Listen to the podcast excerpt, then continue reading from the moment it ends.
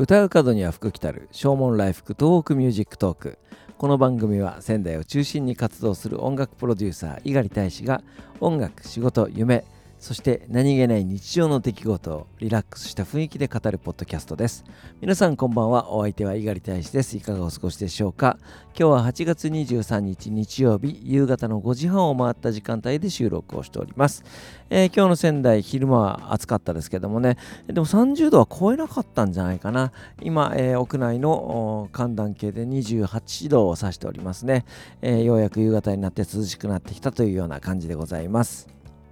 今日は朝からふらりと塩釜神社にお参りに行ってまいりました。えー、まあ、週末ということもありまして、えー、大変賑わっておりましたね、えー、お宮参りの方たちがいたりとか、やはりご家族連れが多いようなね、印象でございました。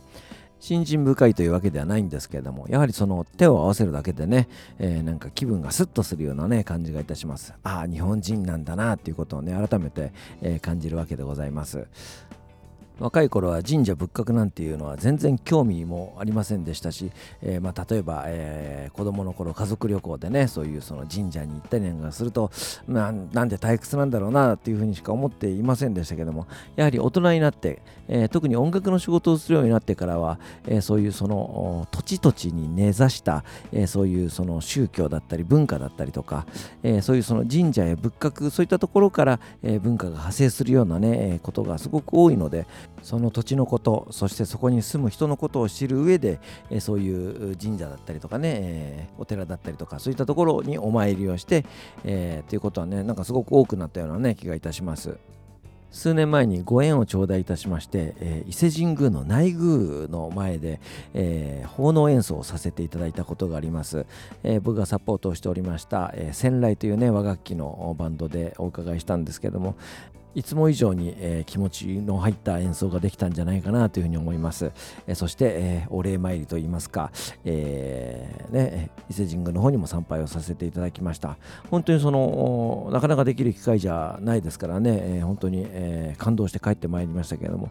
いずれ機会があれば、えー、僕が今ねやっておりますザ・ボイス・オブ・ラブで、えー、どこか神社仏閣でね演奏させていただきたいなというふうに思ってるんですけども、えー、まあゴスペルのスタイルをとっておりますのでねでもその、えー、宗教という枠を超えて、えー、その歌を歌う気持ち感謝の気持ちそういったものを、えー、奉納するようなねそんな、えー、ライブができればなというふうに思っております。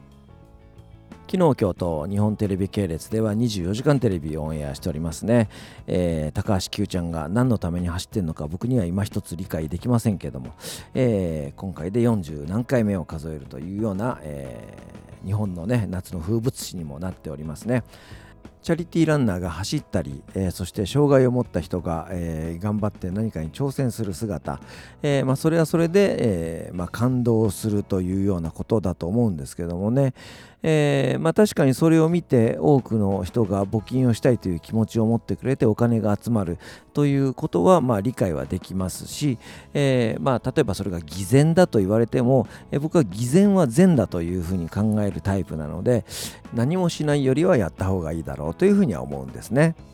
でももう40何年もやってるんだから、えー、そろそろやり方を変えてもいいんじゃないかなというふうには思うんです。まあ、えー、くしくも今回新型コロナの影響があったので、えー、日本国技館も、え、無観客でね、え、ステージ進行しておりますし、あとは、え、チャリティーマラソンもありませんので、沿道が3密のような、ね、感じになることもありません。そして募金に関してもオンラインで、え募金を募るというような新しいやり方をやってはいますけども、基本的なえ仕組みというかね、システムはなんか変わってないような感じがいたしますね。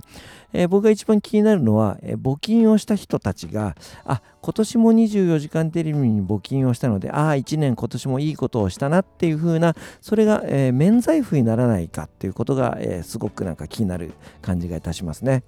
神社に行ってお参りしたから大丈夫だ。自分は守られてるっていうことではなくて、えー、普段の生活から、えー、気をつけるってことがね大事なことと同じように、えー、24時間テレビに寄付したから、えー、今年は1年いいことしたっていうことじゃなくて、えー、日々の暮らしの中で、えーまあ、障害者を含めた社会的弱者に対する偏見や差別をなくしていったりとか積極的に良い行いをしたり、えー、そういったことに関心を持つこと、えー、持ち続けること、えー、ということが大事なことなんじゃないかなというふうに思うんです。まあ、それの啓発のための24時間テレビということであれば、まあいいんじゃないかと思うんですけども、だったら、え定期的に、えやってもらってもいいんじゃないかなって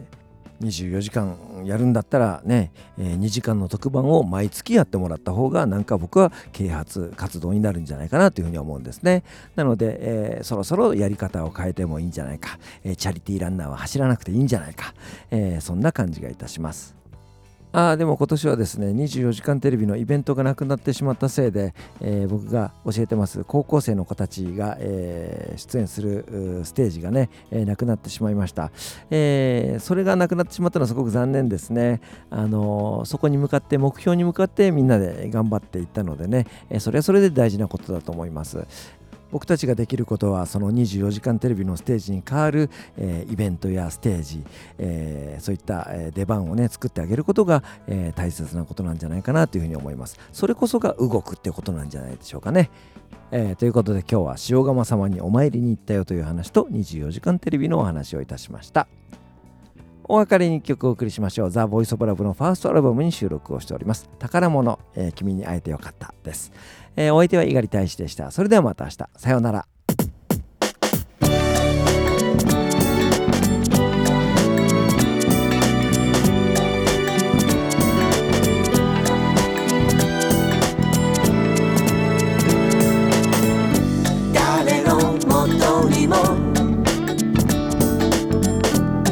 注ぐ太陽